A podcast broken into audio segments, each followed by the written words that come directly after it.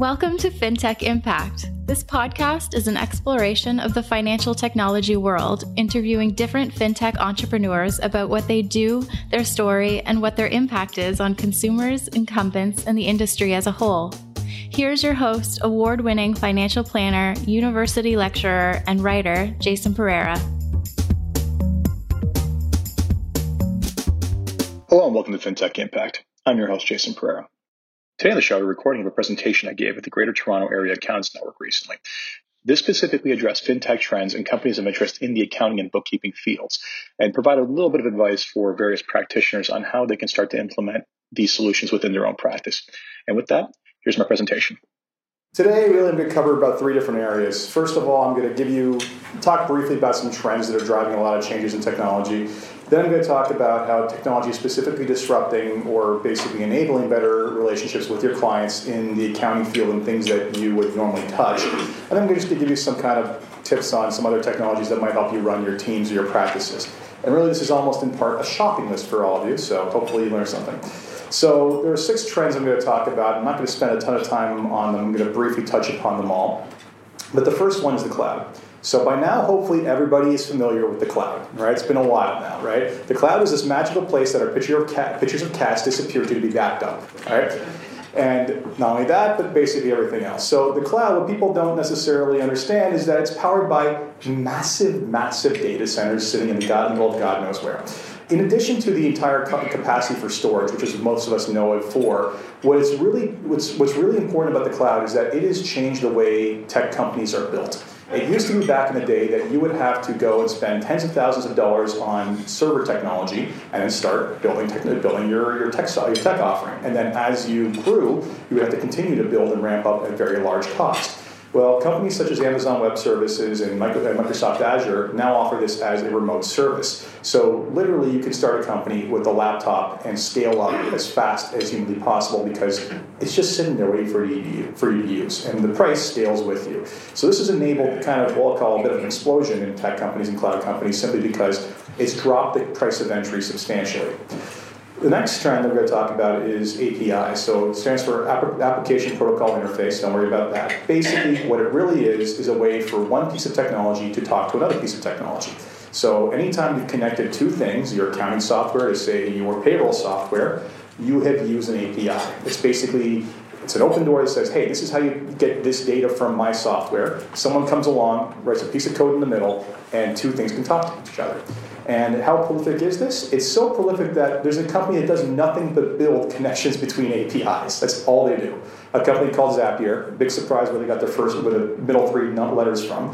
But if there is a company that is widely used that has an API, guaranteed they're finding a way to tie something else into it. Everything from if someone takes a picture of you and tags it on Facebook, and as soon as you're tagged, it will download to your Google Photos album. It could even record time and date or word location on a spreadsheet, any number of things. Those are some of the more frivolous ones, but there's all kinds of incredibly useful functional business tools. And I would say that oftentimes I'll just go on and type in two pieces of software I own and see a number of different ways I can connect them.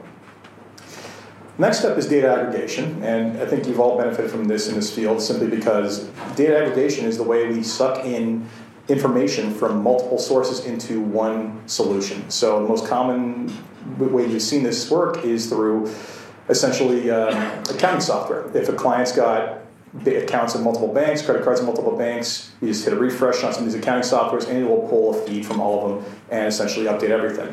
So this is enabling us to basically collect data faster from multiple sources. And there's even companies who built their entire practice on this. So a company in the U.S. in particular comes to mind, Personal Capital. They aggregate data for free for 1.9 million users.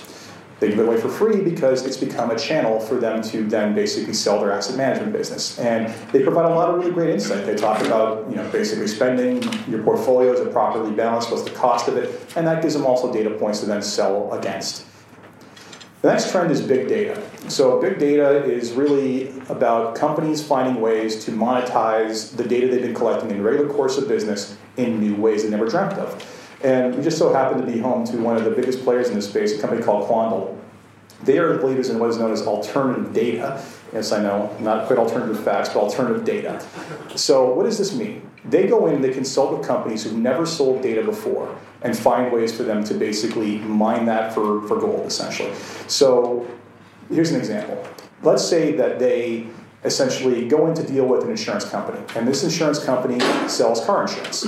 So they not only issue car insurance policies, but they also, at the same time, issue a lot of quotes. The last thing you do before you finish buying a car is you basically get a quote for insurance. So why is this information important? Well, if you have a sense, if you have enough of a large enough insurance company, you have enough quotes, requests for quotes on insurance coming in, you can turn around and then probably figure out how many cars of that type are being sold. And that information is valuable to people in the asset management space and hedge funds. So, for example, Tesla, or if maybe you're a hedge fund taking a bet for or against Tesla, you think it's going to work, they're going to meet their targets or not on a Model 3. Well, if you're paying for this data, you're going to probably have a much better picture of it when the quarterly conference call comes around than not. And that's just one of countless examples. They're finding ways to basically take large data sets and find new ways to monetize them. And then what do you do with that data when you get it? Artificial intelligence. This really is a term that encompasses many different forms of technology. But we're starting to see small applications for it starting to grow into bigger applications. So one example, a simple one, is Salesforce.com, the largest CRM provider in the world.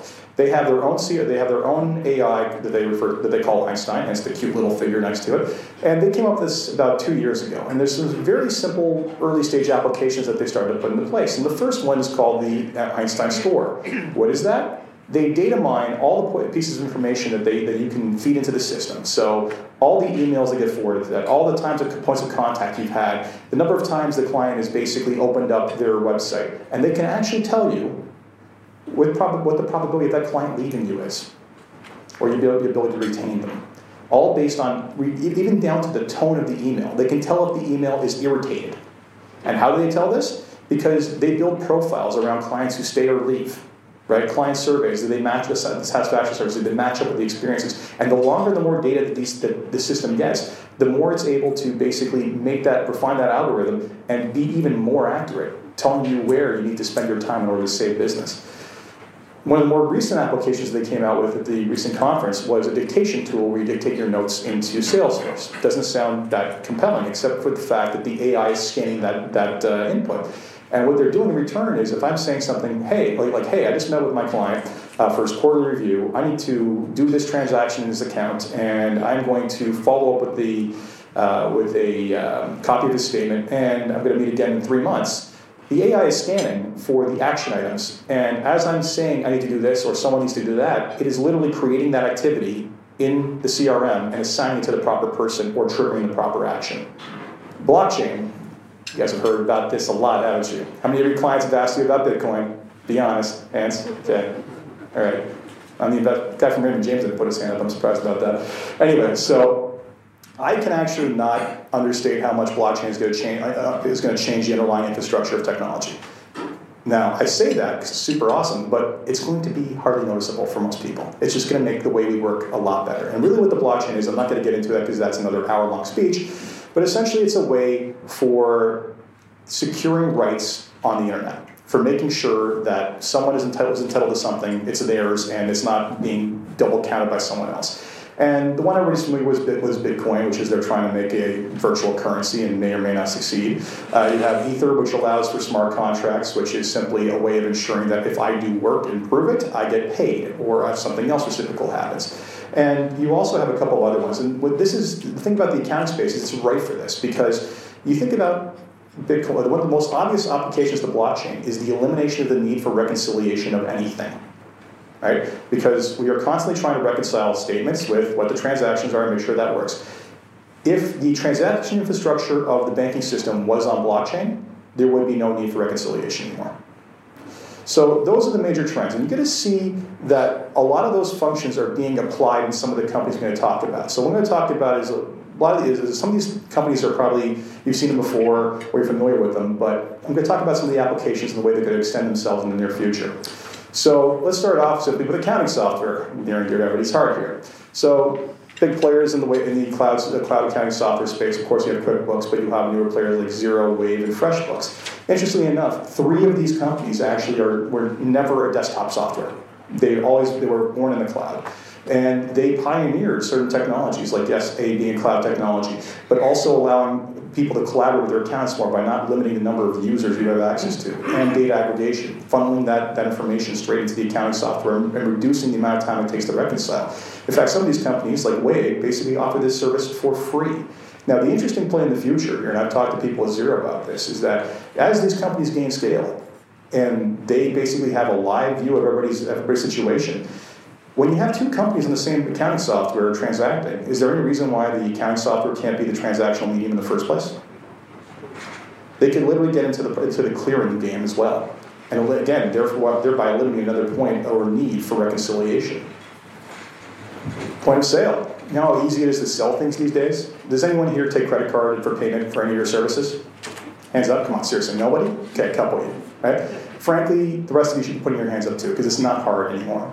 Literally, you can, on your website, it's a line of code for Stripe, or look at this nice picture here. You can set up an actual virtual point-of-sale device with an iPad and collect credit cards with a tap from Square.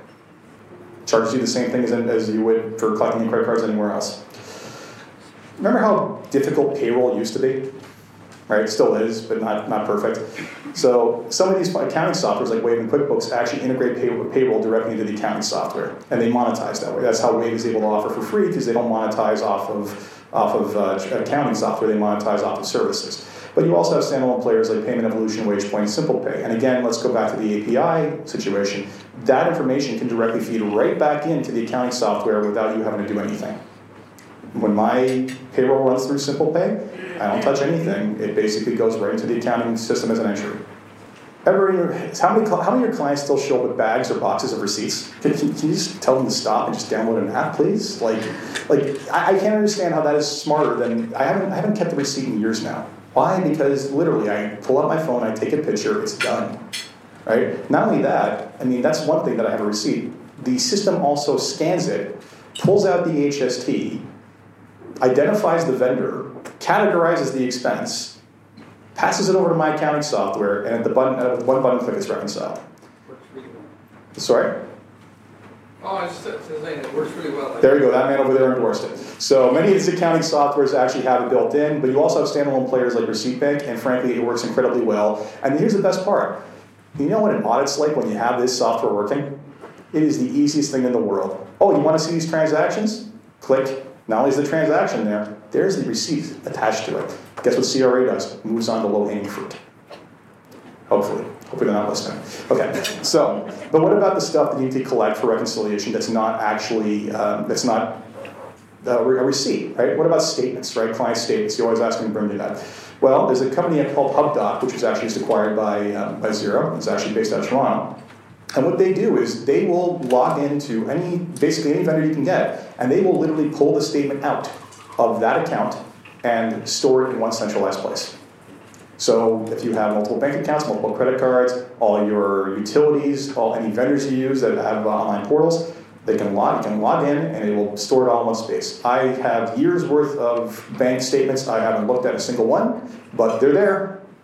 The other thing that's great, that's being enabled by all these things, is that because we can flow data freely between devices, between platforms, companies are focusing on narrower and narrower verticals in these spaces, right? So, for example, how many people here think that their financial statements look beautiful? I mean the numbers, but pretty, like actually pretty. No, right? And how dynamic a conversation piece is that with your clients? It's not. You're looking at a static piece of paper. So one of the vendors I use is a company called Fathom. And what this will do is it will suck in accounting data from whatever accounting software you want or Excel.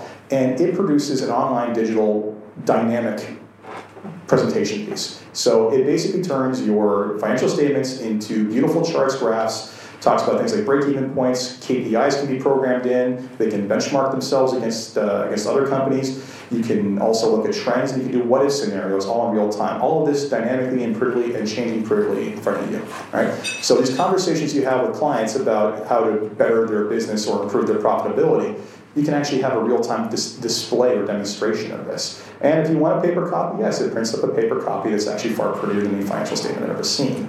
I tell you, I've used this with my business owner clients, and just the dynamic way that we can have a conversation about their business and actually test things on the fly, nothing compares. Now, Here's the other thing. One of the other things we do as professionals is we collaborate with other professionals. And actually, I was just at the table, we were just talking about cases of elder abuse and how problems come with that. And part of these things, so we're talking about, when it comes to elder abuse and collaboration, there's a point to be made here in that communication, if it's improved amongst parties who are invested, only basically betters an experience, right? Whether that be kids making sure that one kid's not robbing the parents blind, or whether that be accountants, lawyers, financial planners, and clients working collaboratively. So there's a company out there called Onist, O-N-I-S-T. People have often emailed me saying, can't find it with an H. So O-N-I-S-T, what it does a couple things. It gives you a data aggregator. So the client has all their data in one spot. It also has digital storage, so it has a folder system where you can basically upload files and folders too. It has a relationship mapping system where basically you can put in the family tree, the corporate structures, map out the relationships with different professionals. And the best part about this is that it can share, all this data can be shared with all the different professionals that the client wants to. So whether it be kids, their financial advisor, their accountant, their lawyer, their doctor, their guru, whoever, it doesn't matter. They can share with whomever they want. They can control what they see and what they don't see, and the clients can control the data at all times. And it even provides a secure chat functions for us to collaborate as professionals. So if I need to basically have a secure conversation about the client's situation, I shouldn't be doing that over email, right? I can pop in here, boom, the other professional gets a notice to go into the system, and we can have a secure chat. How many of your clients have issues with spending? Yeah. Okay, there's not enough laughter in the room. But anyway, so the point is that there's all kinds of wonderful tools that exist now that basically will give clients better feedback for on spending. So yes, we've had data aggregators like Mint.com for a long time, but there's other companies like a Canadian startup called Coho. What they do is they provide basic banking services through a prepaid Visa. You can even have clients can even have their payroll deposited to it. And what does it give you in return? Well, the app gives you all kinds of actionable items. It not only tells you where you're spending your money, but it also can keep you on budget, coach you, nudge you, encourage you to invest more. They recently just signed a deal with Wealthsimple, where a client at the push of a button can say, hey, I've got extra cash lying in my account. Click, send it over to my investment account, making it seamless. And even, that's probably the first part of it. They'll probably be actually encouraging you to do that once you get above certain thresholds. So what they're doing here, and this is kind of a big data play, is they're taking this all in, and they're trying to provide extra value and greater insight by basically mining that data. So funding clients' businesses. There's lots of different options in this space, but I'm going to focus on two in particular. One is a newer one called Coral. Coral is a way for businesses to raise money without giving away equity or debt. Now, scratch your head on that one. Basically, what it's copying is the royalty model. People can use money to fund this company. The company will then be obligated to pay back the funding plus a upside, let's call it between 25 to 100%, depending on the risk of the deal. But they do it through the royalty model, which means that they are paying a percentage of their profits every month towards this. Think about how that's far less constraining than scheduled debt payments, or far less upsides lost when you basically have to give up equity. The other option, in this space is Lending Loop. So Lending Loop is basically a peer-to-peer lending site. And I can personally say that I've actually used this in my own business after encountering countless amounts of frustration with banks. Anyone dealt with banks on business lending recently? Yeah, it's like trying to walk across hot coals these days. So I kid you not, what took months to get a very unsatisfactory answer from the bank took me less than 24 hours to get an answer from Lending Loop. You sign up, fill out some basic questions about your business, profile, business owners, who owns what, whatever it is. You link your corporate bank account to it. You link your accounting software to it. It sucks it all up. And within 24 hours, they've analyzed all those data points, plus a bunch of stuff they can find all over the place. And they tell you they came back and said, we can underwrite your deal at this rate, and you would have a rating of A+, whatever it was. What happens then? Deal gets posted on their marketplace. They have 30 days to fund it. Mine got funded in less than 15, I think. And we had donors in the six figures, and we had lenders in the six figures, and lenders at as low as $25. And this is the best part. The spread between that and the bank, less than 1%. Far superior experience. Narrative science. So I'm going to inform you of a little secret you guys are probably not aware of. You've already read reports written by artificial intelligence already. Narrative Science is a company that will take financial data, put it into their AI, you get to adjust things like tone or optimism and basically just, or areas you want to focus on, like sliders, and it spits out an actual analysis report.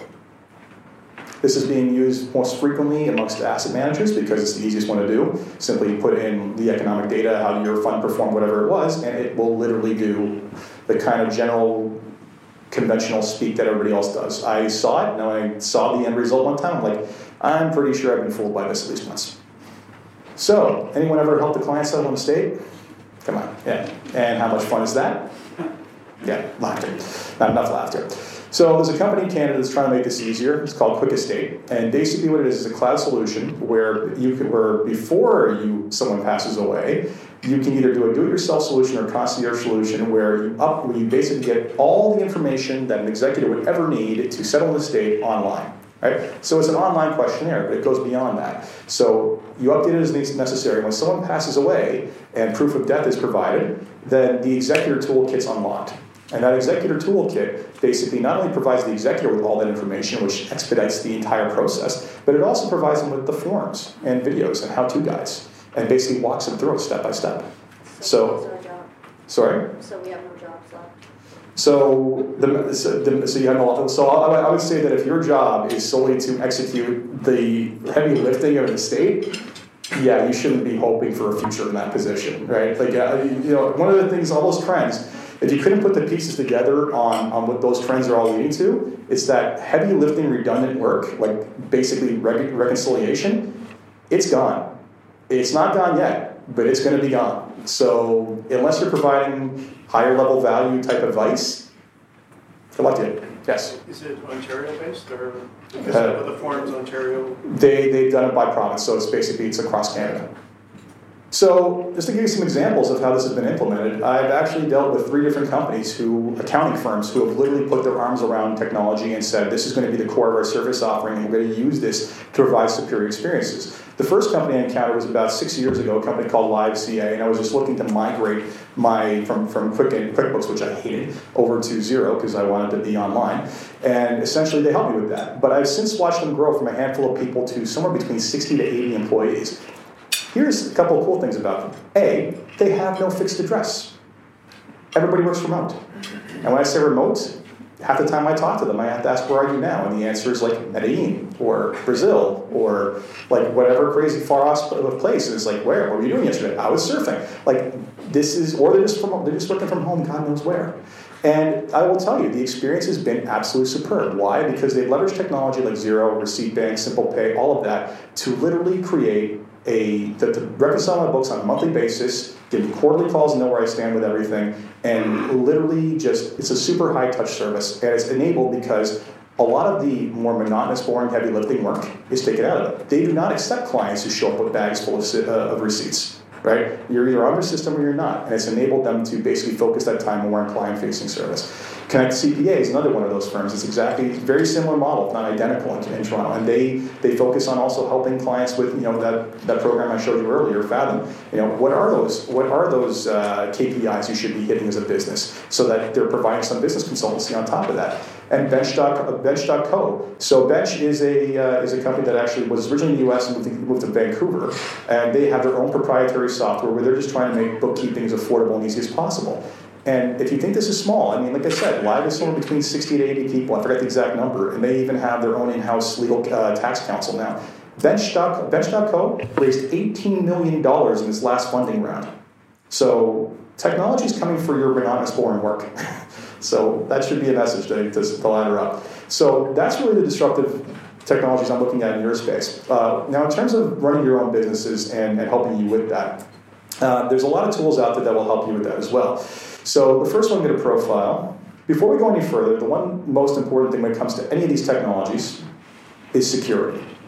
Okay? So, show of hands, how many people, either themselves or people in their office, have passwords written on a sticky note in front of the computer? You laugh. I don't laugh. Okay? Because the honest truth is that most security hacks are foolish. Right? Here's a story for you. So the Equifax hack, right? That huge hack that happened with Equifax. The reason why that happened is because not only was there a portal facing the internet that shouldn't have been, but the username was admin and the password was admin. The single biggest financial hack in history because of sheer stupidity. So there's no excuse for it anymore. I personally have, you know, the best practice is to have super complicated passwords that aren't actually words. So believe it or not, I actually have that for everything. How do I keep track of that? Definitely not with my head. That's insane. It's impossible. But there are different applications, different softwares out there that will literally track every password you have for you. And all you got to do is memorize one complicated one to get in it. So I use a company called LastPass. There's a couple others called 1Password and Dashlane. And essentially, I can have super complicated, difficult passwords for everything. It will even suggest what that password should be. They just create a random one. And it also works as kind of a bookmark. So I basically use I go to my browser, click a little button, type in what website I'm going to, hit enter, and basically it opens up the website, populates the password, submits the password, and I'm boom in the system. And if you work with teams and you need to share passwords, you can actually create sharing settings. You can create shared folders. So my staff of 7 people, basically we have multiple folders. We have everybody's got access, only management's got access, and then only I got access to it. And if one person changes the password, it changes automatically for everybody else. So frankly, when people tell me, when they start laughing about Post-it notes, yeah, if your place gets broken into, guess what? Your security was basically, no pun intended, paper thin. The other thing is two-factor authentication. And we're all slowly probably starting to see this now. The banks are starting to push it too. I'm sure many of you have seen this where you get a text message basically giving you a number code. Here's the thing about those. That's good. It's better than nothing. But SIM cards can be spoofed, and someone else can intercept that. Does anyone remember those little fobs that had numbers that changed every minute? Yeah. So guess what? You no longer need a fob. You can literally get an app on your phone that does the exact same thing. It's called Google Authenticator. And most places that support two-factor authentication support this form of two-factor authentication. So now for someone to break in to anything, they need either A, your super complicated password, or B, the password that opens up your super complicated password vault, and your cell phone. Guess how many hacks we've had in my company? It even gives you a score, unless you know how big your passwords are. So my staff start to dip below a certain level because I know that they're getting lazy in generating passwords. They hear it from me. How many of you have a website that looks like it came from 2001? Laughter. Shame. Is there any shame in the room? Okay. So there's no excuse for that anymore.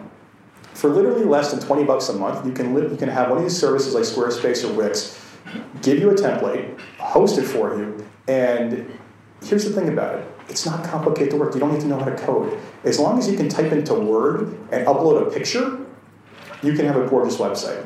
If you don't believe me, look at Woodgate.com. That's my website. It is bloody stunning, and you would think I spent a bloody fortune on it. It cost me $40 a month.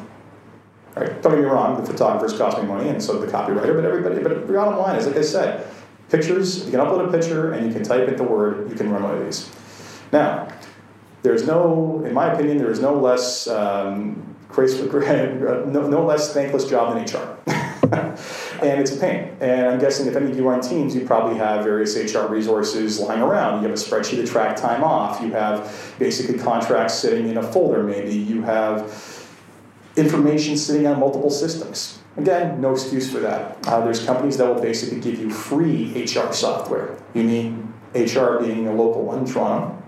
And basically what they do is essentially give you free HR software. You can, like I said, it's pretty straightforward, but it does a lot of great things. If you're onboarding someone, you can upload the contract into it, put in what the person's name is, email address, the start date, all the relevant information, and boom, it sends it off for e-signature, stores it all in one place. You can store all your contracts, client files, employee files, reviews, T4s, whatever you want in one space. On top of that, they basically track all the time off requests. They also track whatever piece of HR information you would ever possibly want to know, and very shortly they're actually going to integrate with payroll so that when you actually change a person's salary, you enter in one spot and it updates across the board. So let me tell you a little story about my poor assistant. My poor assistant at one point admitted when we asked her what was taking the most time for her, she said, well, booking and confirming meetings for the three of you because I have 2 partners. And I'm like, well, how much time is that taking up? She's like, oh, easily 60% of my time. Second I heard that, I was like, that's the end of it. So basically, we instituted an online scheduling system. Schedule Once is the one I've used. There's many of them, Calendly, a bunch of other ones. And the one I use specifically, if we want to have a meeting booked, and we're typically arranging these over email anyway, we send off a link. client clicks on that link. I'm sure some of you have seen stuff like this. My calendar comes up. They have to pick their date, pick their time, put in who they are, and bang, it's done. And then they get all the reminders. And guess what happens when people get reminded? They show up. Or if they have to rebook, there's a link right there to open the calendar and do it again. They even text them, reminder the day of. So they can't possibly say they didn't save the email. Now, let's just say you don't like that. Say you like the human feel. Well, here's a better idea. You don't have to do something like this. You can actually use artificial intelligence. There's a company called Clara Labs, and there's a couple other ones do the same thing. And what you would do is instead of actually having your assistant book the appointment or you handling it, you say, Clara will book this for you. You copy Clara. And Clara basically will respond back, hello, Joe. Would you be free to meet with Jason on this date at this time? Joe says no. But are you free at this day? Well, yes, he is. How about this time? Great. Boom. Sends confirmation. Done. Sends the email invite. Sends the calendar invite. I have a friend who's been using that for over a year. He's actually had people calling, asking to speak to his assistant. That's how convincing it is. That's how natural it is. So, funny story about the scheduling system that feeds into this. So when we started offering that solution, one of the things we put down was gave people the option for virtual meetings, right? Through Google Hangouts, Slack, or Zoom, whatever they wanted to use.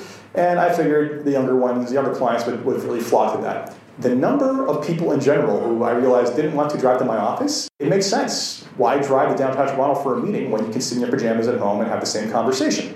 So the number of virtual meetings we've been having with people at, like I said, every age bracket, compared to in person, is skyrocketing. In fact, it's also keeping me out of the office more because I can have these meetings at home as well. So I appreciate that convenience. But if you're going to work remotely, what about your phone system, right? Clients are going to call, leave voicemails, you got to check in on them, blah, blah, blah. You have expensive PBX phones. Alternatively, you can have a virtual PBX, a virtual phone system. RingCentral is probably one of the bigger players in this space, and literally what happens is they call in a phone number, it gets routed to whatever device or whatever location you want, right? If you work from home on Mondays, you can have it ring your home phone on Mondays. If you want it to ring your cell phone only between the hours of 9 and 5, it will only ring your phone between the hours of 9 and 5. If you want it to ring your iPad, you want to make phone calls from your computer, it does all of that. In addition to that, it also integrates with other softwares through the magic of APIs we discussed earlier. So, for example, with Salesforce, if you use that as a CRM, someone calls in, it will bring up that client's record and open up a box for you to put in notes. If you want to call the person, you click on that, it opens up a box for you to put in notes. So it's skipping ahead. Of course, productivity. How many people here still use the desktop version of Excel and Word and everything else? Putting your hands down, people. Come on.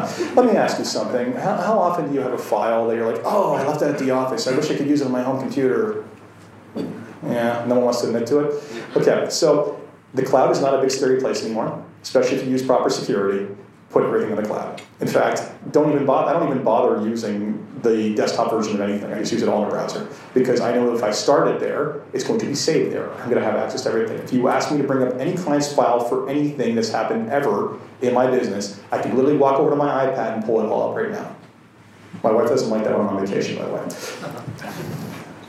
Anyway, so how about collaborating with your team, especially if you're not in the same place or multiple locations? That can be a challenge. How many people hate their inbox? Yeah, like you open it up, you go to the wash, and you come back, and you're like 20 emails. What happened? And of course, a big chunk of those are spam, and the other big chunk is staff or people you work with, and just managing the flow of that email, right? And of course, it's a very inefficient way to communicate, right? Because you type your response, and it goes off, and then they eventually type a response, and it comes back, and you're just constantly hitting each other's emails. What Slack is it's a dedicated collaboration communication platform. So what it is it basically allows you to communicate one-on-one with anyone on there without ever having to touch your email, as if you were chatting in instant messenger. It also creates these things called channels. So say, for example, we have channels around clients. Someone's preparing a financial plan for a client. Client talks to me. I basically can go into that channel, type in whatever that person needs to know, and they can reply and ask questions. And it's all in one dedicated space. And there's an entire history. So if I come late to a situation, I can click on it and look at the entire communication protocol. So the communication history. I kid you not, I have 9 different companies or 9 different organizations on this, between associations I'm the executive of, my own main company, some startups, and just some social groups. And this is how I'm telling you, my email may have been cut in half in the last 6 months since I implemented this. And it's a far more relaxed atmosphere for how to do this. It also allows you to share files securely, to communicate securely. You can tie up, again, through APIs, you can tie in almost anything into this. And then, in terms of newsletters, how many of you still print up newsletters? Anyone? No? Good. You can actually send world-class gross online newsletters to up to 2,000 people per newsletter and 12,000 emails per month for free through a company called MailChimp. Again, if you can type into Word, you can send a newsletter. Right? Even tells you if you should bother, right? Because even tracks your opening rate, your click rate, and even benchmarks that against other people in your industry. And lastly, in terms of finding out if we're doing a good job or not, well, when's the last time you sent a client survey? It sounds like a lot of work, especially if you got to mail it. So another free tool called SurveyMonkey. Well, there's also paid versions, but SurveyMonkey. I put these on the same page as the both primates. But anyway, the survey, no one ever laughs at that. SurveyMonkey basically allows you to send up to a 10-question survey for free.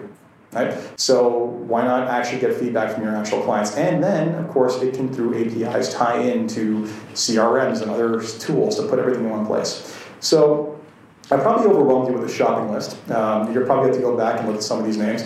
But the reality is that you don't have to revolutionize your business in one day. My advice is always pick on the thing that causes the most pain or the thing that adds the least value to your client experience. And then if you find something that's causing you pain or is not a great experience for your clients, just Googling it online will often bring up multiple vendors who provided that one solution. And yeah, you saw there's a lot of solutions here, but here's the thing about a lot of these things. None of these things break the bank. I mean, many of these solutions have free tiers, or some of them start in literally the tens of dollars per month. Tens, right? You're not dishing out $500 for a software package to get this done. And you can cut it off at any time. So start small. Start building out a better experience, because quite frankly, not only I find, let me take a step back. There's a saying now in tech circles, and it's very simple. It is, and I think you're all going to understand this. Apple's gotten us used to beautiful, and Amazon's gotten us used to instant, right? Like literally, I can get to work, pull out my phone, think I need to buy batteries or something like that, and by the time I get home, it's delivered to my doorstep, right? Everything I touch when it comes to my iPhone looks gorgeous compared to like a fully formed piece of software. And frankly, that's starting to trickle into everybody else's understanding of the way things should be. I'm sure you've had client pushback to say, why is this thing so terrible? Or why is this thing so hard? Like, that is something that people are just going to stop accepting. And unless we start making incremental improvements, they're going to be the dinosaur left behind as everybody else starts to eat your lunch. And like I showed you before, you have companies that could hit you not. Went from like 6 to 8 people to like 60 to 40 to 60 inside of, 6 years? Right? There's definite demand for people who operate at this level.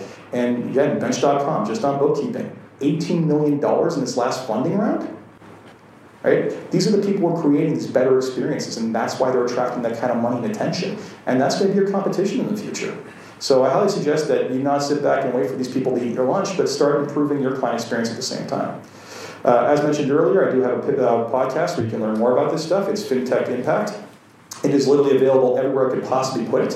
You can write it down. You can pull your phones out right now and just do that. That's fine. I interview different fintech entrepreneurs and people of interest, everyone from Paul Demer III, who was kind enough to come on my podcast, all the way down to people who are literally just about to launch their business the next day. So you get a really good sense of what's going on in the marketplace. Okay, so thank you very much for your time. Hopefully you guys learned something there. So like a few other episodes in the past, this has been a recap of the different solutions that are available in the marketplace for different practitioners. And with that, I'm your host, Jason Pereira. Until next time, if you enjoyed this podcast, please leave a review on iTunes, Stitcher, wherever it is you get your podcast. Take care.